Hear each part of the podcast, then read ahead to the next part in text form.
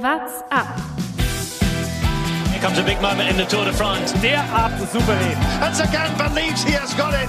Julien Alaphilippe gewinnt das Bergtrikot. Geraint Thomas is our Tour de France champion. Tourfunk, die tägliche Dosis Tour de France.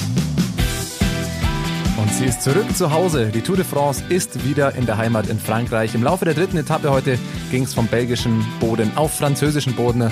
Und zur dritten Etappe sind wir hier zur dritten Ausgabe des Tourfunks im Studio der Lukas. Mit allerbesten Grüßen. Ah, kleiner Spoiler schon. Äh, und ich, der Thomas. Servus. Ähm, ja, dritte Etappe, viel los heute. Ähm, wir haben ein neues gelbe, einen neuen Träger des gelben Trikots. Julien Alaphilippe. Hat sich's geholt. Überragend. Sehr In überragend. überragender Manier einfach vorne dominiert. Der hat wirklich eine, eine sehr, sehr starke Attacke ähm, kurz vor Schluss noch gefahren. Das grüne Trikot, das bleibt bei Peter Sagan. Tim Wellens, heute auch, da, über den wird sehr viel zu reden sein, werden wir gleich noch machen. Jetzt im Bergtrikot. Und das weiße Trikot bleibt bei Vote von Art. Auch sehr stark. Gefahren wieder. Starkes Ding. Und vor allem gute. Platzierung im Gesamtklassement. Es war der Tag der Crosser. Aktuell. So ist es. Aber bevor wir die Etappe von vorne bis hinten komplett aufrollen, richten wir den gewohnten Blick über das Lenkerband. Der Blick übers Lenkerband. Barsch gilt als Karnevalshochburg in Belgien. Schabernack, Shampoos und ein besonderer Federschmuck sind die Merkmale dieses Treibens Mitte Februar. Die Verkleidungen erinnern an Kaiser Karl V., König von Spanien. Dessen Schwester Maria von Ungarn hatte ihm zu Ehren nach der jüngsten Eroberung in Südamerika ein Fest organisiert, auf dem sich alle mit Inka-Federn verkleideten. Seit 2003 ist der Barsch-Karneval sogar auf der Liste des immateriellen und mündlichen Weltkulturerbes der UNESCO. Wichtig für die Anwohner, das Fenster vor heranfliegenden Orangenschützen. Wenn die Belgier mit Orangen werfen. Sensationell. als ich das heute gelesen habe, bin ich ausgeflippt. Da, da suchst du dir aber auch immer die, die Perlen raus, die es zu erzählen gibt. In der AD war viel über Champagner oder irgendwas zu lesen heute, aber die orangenschmeißenden Belgier, von denen habe ich nichts gehört. Danke dafür. Ganz am Anfang der Übertragung hatten sie sie auch, weil es natürlich da losging in Barsch heute. Genau, aber da ging's los. Es ging aber schnell nach Frankreich. Und jetzt wollen wir die Etappe dann eben äh, erzählen und aufrollen, was war los. Es ging los mit so zwei, drei kleineren äh, Attackchen, sage ich's mal. Ein paar Fahrer, die immer wieder gestellt wurden, bis sich dann mal eine Fünfergruppe ähm, gelöst hat, die das Feld akzeptiert hat, sage ich mal. Es war sehr deutlich zu sehen, dass äh, Jumbo Wismar da ganz genau drauf geachtet hat, wen lässt man heute in die Ausreißergruppe. Thomas de Gent von äh, Lotto Sudal, der wollte eigentlich die ganze Zeit äh, davor fahren. Der hat es vier, fünf Mal probiert. Aber sobald Thomas de Gent rausgefahren ist, war to sofort Toni Martin da und hat alles wieder zugefahren. Es war sehr lustig. Dann hat sich Thomas de Gent zurückfallen lassen. Ähm, und auch Toni Martin hat sich zurückfallen lassen. Also wie als hätte der Teamtrainer, wie man es vorher vom, früher vom Fußball kennt. Manndeckung. So, folgt dem, folgt dem auf die Toilette. Und du genau, folgst dem bis aufs Klo. Und ich glaube, dann sind sie sogar zusammen, Zusammen pinkeln, pinkeln. Dann sind sie sogar zusammen pinkeln gegangen wahrscheinlich. Wahrscheinlich wirklich. Weil die sind ja wieder relativ schnell, haben sie ihre Pinkelpause gemacht. Da waren sie bestimmt auch zu zweit. Und auch da hat Toni Martin ganz genau geschaut, was er macht. Ja, das hat sich dann eine Fünfergruppe gelöst, die auch Toni Martin akzeptiert hat. Genau, da war waren- dann auch jemand von Lotto Sudal dabei, aber eben Tim Wellens und da hat man irgendwie gesagt, okay, ähm, der ist zwar auch ein sehr starker Klassikerfahrer, aber nicht ganz so krass wie Thomas de Gent. Ähm, da haben wir die, haben sie, hat die, zumindest Jumbo Wismar in dem Moment nicht die große Gefahr fürs gelbe Trikot gesehen. Ja. Aber der war ja richtig stark auch. Tim Wellens war super stark, über den müssen wir auch gleich nochmal reden. Ähm, zu dem kann man nämlich super viel einfach erzählen. Äh, der hat ja die, ja, vielleicht mit die bekannteste Geschichte, äh, die er gemacht hat im Oktober äh, letztes Jahr. Da ist er mit äh, Thomas de Gent, haben sie beschlossen, einfach nach dem letzten großen äh, Rennen der Saison, ähm, die Lombardei, äh, Lombardei. die Lombardei, sorry, ich wollte mich gerade selber gerade verbessern, Lombardei-Rundfahrt, ähm, die sind sie danach einfach mit dem Fahrrad zurück nach Belgien gefahren. 1000 Kilometer. Sechs ich glaube, das nächste Mal nehmen sie Toni Martin mit. Oder, Das oder Motto- Toni Martin fährt einfach Thomas de Gent hinterher. The Final Breakaway war das Motto. Geile Story einfach. Cooler Typ offensichtlich. Wer sowas macht, der hat einfach Bock auf Radfahren. Und der hat, ähm, ja, der war in dieser Fünfergruppe mit dabei. Ähm, die haben sich dann auch diese Zwischenwertung geholt. Ähm, danach gab's den Sprint, den hat Viviani vor Sagan und der vor Colbrelli geholt. Ähm, aber mit, also da- das Thema dieser Gruppe war einfach Tim Wellens. Ähm, wir hatten danach nochmal einen kurzen Crash ähm, nach so zwei Drittel der, der Etappe. Da ist aber nichts Wildes passiert. Ähm, Gott sei Dank. Und äh, Valens, der hat dann nämlich, äh, der ist dann irgendwie dann auch mal alleine weggefahren. Der war dann ganz allein auf weiter Flur und der hat sich alle drei Bergwertungen dann geholt und damit Und während- wäre er auch ins Bergtrikot. Während er weggefahren ist, hat er sich äh, ein Zeitfahren im Fernduell gegen Toni Martin geliefert. Denn Toni Martin war der Einzige, der, der, der da wirklich vorne am Feld äh, Tempo gemacht hat. Also Jumbo wollte unbedingt dieses äh, gelbe Trikot scheinbar verteidigen. Zumindest hat es am Anfang dieser Etappe den Anschein gehabt. Und hat da immer wieder Toni Martin vorne hingestellt. Man konnte fast meinen, ähm, die haben vielleicht bei der, bei der Aufnahme eine Bildstörung gehabt und haben einfach nur dann die ganze Zeit einen Loop gespielt, 150 Kilometer. Da, war niemand anderes außer Toni Martin. Toni. Martin hatte heute vielleicht auch einfach Lust auf Wind. Der hat ja die komplette Nachführarbeit gemacht. Der ist die, komplett die ganze Zeit vorne gefahren. Aber offensichtlich hat es ihm gefallen. Ist Oder dann irgendwann musste. doch zurückgefallen, aber das war klar. Nee, aber der hat sich da wirklich voll reingehauen heute. Wieder starke Leistung von, von Toni Martin, auch Absolut. wenn er am Ende im Gesamtklassement oder im Endklassement dann nicht auftaucht. Na klar. Aber Tim Wellens, äh, der hat sich dann gerade schon gesagt, alle drei Bergwertungen geholt. Die letzte war dann aber sehr knapp. Da ist er gerade noch so äh, alleine drüber gekommen, bevor dann das Feld kam. Und dann ist er auch direkt abgestiegen. Ich glaube, er hatte einen Defekt oder so. Ähm, Ja, das habe ich jetzt gar nicht mehr am Ende verfolgt, weil dann wirklich nur noch alle Augen auf äh, Julian Alaphilippe waren. Genau, Der da dann- in dem Moment dies- eben attackiert hat, so kurz vor dem, vor dem Gipfel. Dann war die, die Story von Tim Wellens vorbei. Der hatte seine Story, geile, geiler Tag für ihn. Und dann kam aber Alaphilippe. Der hat dann mal so ordentlich in die Pedale getreten, bis sein Gesicht schmerzverzerrt war. Der hat wirklich alles reingelegt, hat sich innerhalb so kurzer Zeit direkt 30 Sekunden Vorsprung rausgefahren. Also die Attacke, die saß mal so richtig. Und ja, den Vorsprung hat er ins Ziel gebracht. Ja, ich hatte, Beeindruckend. ich hatte ein bisschen Angst, dass er ihn nochmal äh, verliert, weil ich saß wirklich, man hätte, Thomas hat mich beobachtet, wie, ich, wie ich daneben saß. Der Hintergrund, ich habe äh, Alaphilippe heute auch zum Kapitän bei uns im Fantasy-Team gemacht, deswegen äh, war ich da nochmal mehr dabei. Aber dann äh, sah es so aus, als würden sie ihn doch nochmal kriegen. Er hat dann relativ schnell nochmal Zeit verloren, bis zu dieser, da war nochmal so eine Kuppe, vier Kilometer vorm Mhm. Ziel. Aber danach, der Vorteil, ging es so leicht bergab und wie Alaphilippe abfahren kann, Ja. das ist einfach unfassbar zu sehen auf diesem engen Stück. Da hatte dann das Feld mehr Probleme, weil sie eben äh, mit breiterer Masse ankamen. Deswegen konnte er es da dann über die Zeit retten. Also es war sehr, sehr knapp, aber das war dann sein Glück. Absolut. Und der Vorsprung hat gereicht. Er ist nämlich mit 26 Sekunden vor den äh, nachrückenden Fahrern äh, Vorsprung ins Ziel gekommen und das hat ihn ins gelbe Trikot gefahren. Also brutal starke ähm, Attacke von ihm. Geiles Rennen. Jetzt auch noch das gelbe Trikot. Erste Ankunft in Frankreich. Er holt die Etappe, er holt das gelbe Trikot. Frankreich jubelt. Er ist aktuell der beste Klassikerfahrer. Das hat er heute definitiv gezeigt. Vielleicht sogar der aktuell beste Fahrer der Welt. Ähm, so in so einer Manier die letzten 18 Kilometer zu fahren gegen Leute, die da hinten Nachführarbeit geleistet haben, wirklich brutal stark. Ja, also das war wirklich, ja, das war geil anzuschauen. Das war geiles Racing. Wir saßen beide gebannt äh, vorm Fernseher und haben es verfolgt und irgendwie, das hat wirklich gefesselt. Ich wollte echt die ganze Zeit nebenzu noch was recherchieren und mir Sachen aufschreiben, aber es ging nicht. Man, man musste das einfach anschauen. bisschen, bisschen schade da, aus deutscher Sicht, dass äh, Maximilian Schachmann es dann mal kurz probiert hat, als nochmal so eine kleine Ausreißer- oder Verfolgergruppe von Alaphilippe raus ist. Aber man hat da gesehen, ähm, er hat sich da nur hinten dran gehängt. Für, die für den Fall der Fälle wollte Bora da jemanden haben, ähm, aber er durfte nicht selber fahren in dieser Gruppe. Er hat sich da dann immer hinten dran gehalten. Das fand ich äh, schade, weil ich glaube, das wäre auch was gewesen, was ihm gelegen hätte. Bestimmt. Wollen wir noch dann auch gleich mal schauen, was waren heute die besonders positiven und negativen Auffälligkeiten des Tages? Ausreißer und Ausrutscher. Ja, ein Ausreißer für mich, muss ich klar sagen, äh, zwischendurch, das gilt zwar schon als nahezu Normalität im Radsport, ist auch gut, dass es so ist, aber ich finde trotzdem erwähnenswert, weil ich es einfach geil finde. Ähm, das Teamfahrzeug von Astana. Michael Matthews, der hatte zwischen einen kleinen Sturz und äh, das Teamfahrzeug von Astana, äh, äh, doch, Astana war's, ähm, also gegnerisches Team, nicht sein Team, die haben ihn dran gefahren und ihm Windschatten gegeben. Und zwar relativ lange. Der hat sich dann auch danach, ist er rausgefahren, hat den Daumen zur Seite hochgestreckt, sich bedankt dafür. Finde ich einfach geil. Hintergrund ist, dass wenn die eigenen Teamfahrzeuge so, da ist es immer ein bisschen schwierig und irgendwie so, aber bei fremden Teamfahrzeugen ist das geduldet und inoffiziell auch abgesprochen quasi. Aber das finde ich einfach eine geile Geschichte.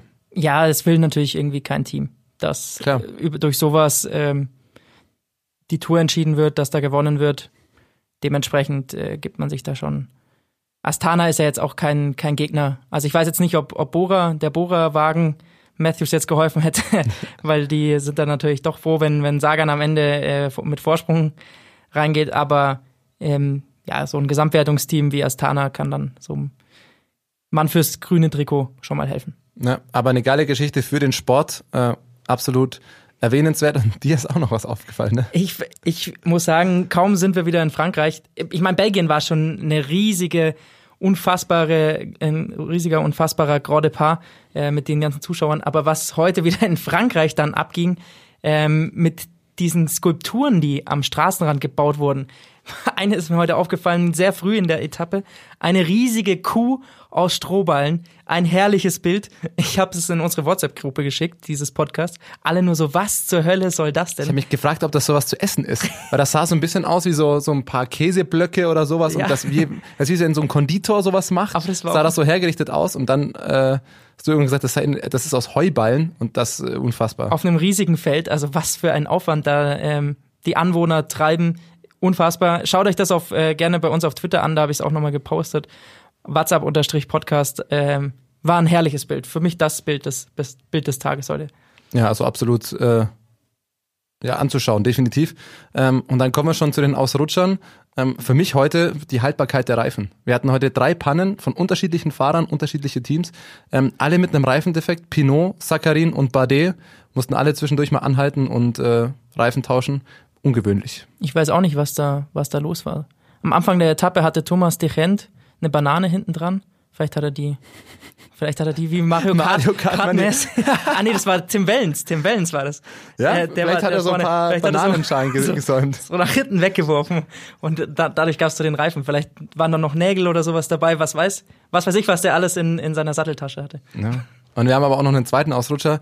Das ist gestern passiert und auch nicht bei der Tour de France, aber äh, man muss es, auch das muss man mal gesehen haben und wir müssen es auch erwähnen vor allem. Das äh, müssen wir dazu sagen, sehen wir immer auch erst sehr spät, weil vom, vom Giro Rosa, der gerade in, in Italien stattfindet, dem Giro der Frauen, der zehn Tage geht, ähm, kriegt man immer erst sehr spät die Zusammenfassungen. Und als ich das gestern Abend gesehen habe, dachte ich, Alter, sowas im Radsport ist Ja? unfassbar bitter. Und zwar geht's um äh, Lucy Kennedy vom Team Mitchelton Scott.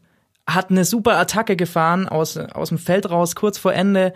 Ähm, es war so ein leicht ansteigendes Ziel, ähnlich, ähnlich wie heute, dann auch nochmal mit so einem Schluss, sch- mit so einer Schlussrampe und war dann, war dann äh, vorne weg. Und bis fünf Meter vom Ziel tritt sie voll rein, ist sich dann aber schon siegessicher, lässt es austrudeln und früh sieht nicht, dass von hinten Marianne Voss ran gerauscht kommt. Also die Marianne Voss, wer Frauenradsport ein bisschen verfolgt, äh, kennt den Namen, war da auch äh, die Führende im, im, im rosa Trikot. Aber die kam dann halt rangerauscht und zieht Vollgas durch und wirklich auf den letzten drei Also, Metern. Genau, es waren maximal drei Meter. Und dieser Blick, da hat mir Lucy Kennedy wirklich leid getan. Sie jubelt im ersten Moment und man hört sogar so ein, so ein leichtes, man sieht auf ihren Lippen so ein Oh no! Und sie, bei der ist eine Welt zusammengebrochen. in aber sie hat auch direkt in dieser Situation, hat sie es glaube ich auch direkt gelernt. Man hat das richtig so, oh nein, was habe ich gemacht? Ja, sie hat es danach auch auf, auf, auf Instagram dann doch relativ, äh, auf, auf Twitter hat sie es relativ locker genommen. Sie hat dann geschrieben, we executed our plan perfectly until three meter to go. Mit, so, einem, mit so einem Facepalm. Sehr ja, bitter, aber sie hat's hat's eingesehen, ähm, Der Klassiker, freu dich nicht zu Rad. Radsport Grundschule, immer Ja. bis nach der Ziellinie drücken. So ist es. Kommen wir zurück zur Tour. Äh, schauen wir doch mal auf die, vor allem aufs Gesamtklassement. Da hat sich jetzt heute schon ein bisschen was ergeben. Ähm, vor allem eben durch die Attacke von Alaphilippe. Der hat sich da jetzt schön 20 Sekunden Vorsprung auf Van Aert rausgefahren. Ähm, und sonst so ein paar Sachen. Eine Sache vielleicht vor allem, Egan Bernal hat fünf Sekunden jetzt schon auf Garen Thomas rausgefahren. Und die hat er heute rausgefahren. Ja, ähm, man hat es natürlich dann nicht so im Bild gesehen, weil alle waren vorher vorne auf äh, Wout van Aert, auf äh, Sagan, auf natürlich Alaphilippe die Augen gerichtet.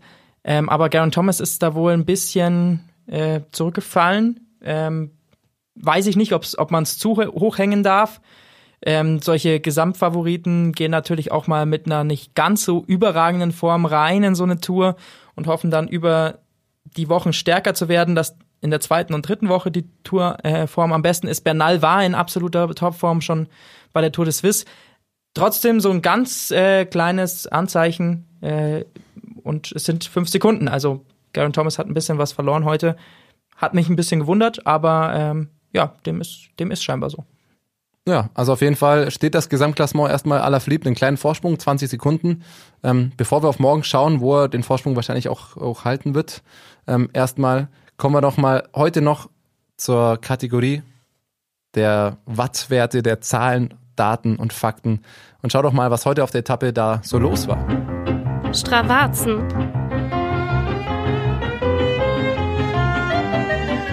Ja, und da ist heute das entscheidende Segment, das äh, wir uns rausgesucht haben, die Ankunft in Epernay, also die Zielankunft. Da gibt's ein ganz äh, spannendes Segment, das sind nur 340 Meter, also wirklich ganz, ganz kurz, aber immerhin 8% Steigung. Da geht's ist nämlich nochmal 29 eben Meter rauf. Zielsprint gewesen. Genau, dieser Zielsprint. Und da haben sich vier Leute heute, es war super eng. Ähm, leider hat Alaphilippe kein Strava und äh, können wir es uns da nicht anschauen. Sehr Ähm, ärgerlich. Das wäre spannend gewesen, was der da hochgetreten ist. Aber wir haben eine Vierergruppe aus Bagui, äh, Maurice, äh, Roman Bardet und Valverde, die da hochgefahren sind, alle in 35 Sekunden und das ist dann eben ein Schnitt von 34,9 kmh. Also bei dieser kleinen Rampe zum Schluss, da haben die ja schon über 200 Kilometer in den Socken ähm, und fahren alle nochmal so gleichmäßig rauf, weil sie ist äh, keiner absoluter Zielsprint, keiner fährt da auf den Etappensieg noch. Ähm, und einer, weil Werde hat da auch noch eine gewichtete Leistung mit drin, das sind äh, 550 Watt. Ja, das klingt jetzt erstmal gar nicht so viel, aber man muss ja, die Watt sind ja alleine eigentlich gar nicht aussagekräftig, sondern es geht um die Watt pro Kilogramm. Und äh, jetzt habe ich gerade mal nachgeschaut, was denn Valverde wiegt. Der hat halt nur 61 Kilo. Das ist halt nichts, das kann man dann mit einem Sprinter auch nicht vergleichen. Und jetzt kommt nämlich die wichtige Wertung, Watt pro Kilogramm, und das sind das fast 9 Watt, 8,96 Watt Das ist halt pro Wahnsinn. Kilogramm. Das ist eine starke Die Nummer. Sprinter sind halt äh, 20, 30 Kilo schwerer. Genau, dann relativiert sich das direkt wieder.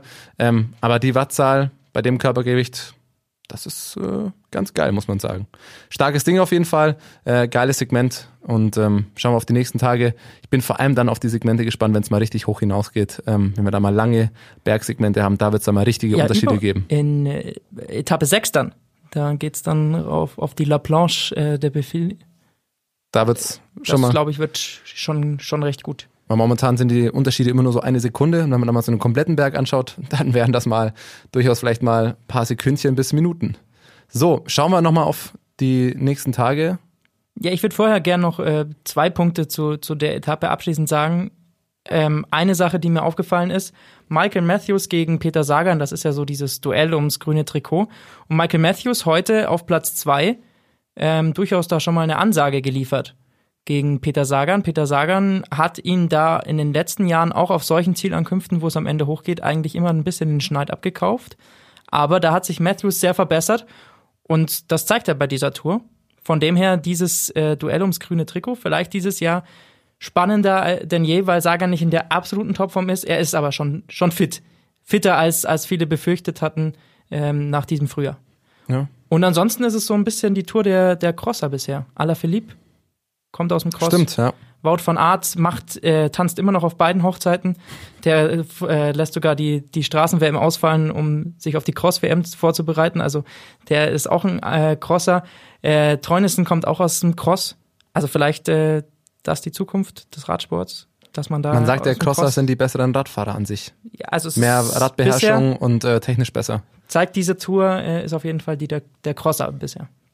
Bin ich mal gespannt, wie es die nächsten Tage weitergeht. Morgen ähm, wird es relativ flach.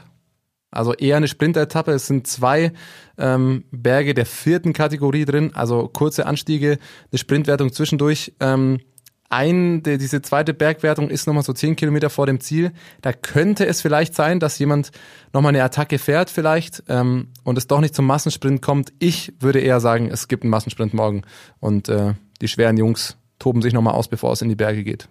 Glaube ich auch, weil davor hast du nicht diese Berge, wo du die Sprinter nach und nach Möbel fahren kannst, wie heute, wo so gleich drei, vier so Dinger hintereinander kamen, sondern da ist halt wirklich nur eins kurz vor Stoß. Es wird so jemanden wie Thomas de Gent oder so, auch wieder so ein Klassikerfahrer geben, der es probieren wird.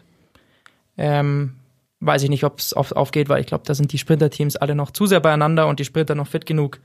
Ähm, deswegen wird's in Nancy, wo morgen dann das Ziel ist, Grönewegen gegen Caleb Ewan, gegen Viviani, gegen Sagan, glaube ich. Haben wir die, Sind, die sind so die wichtigsten, schon mal abgekleppert. wichtigsten Namen.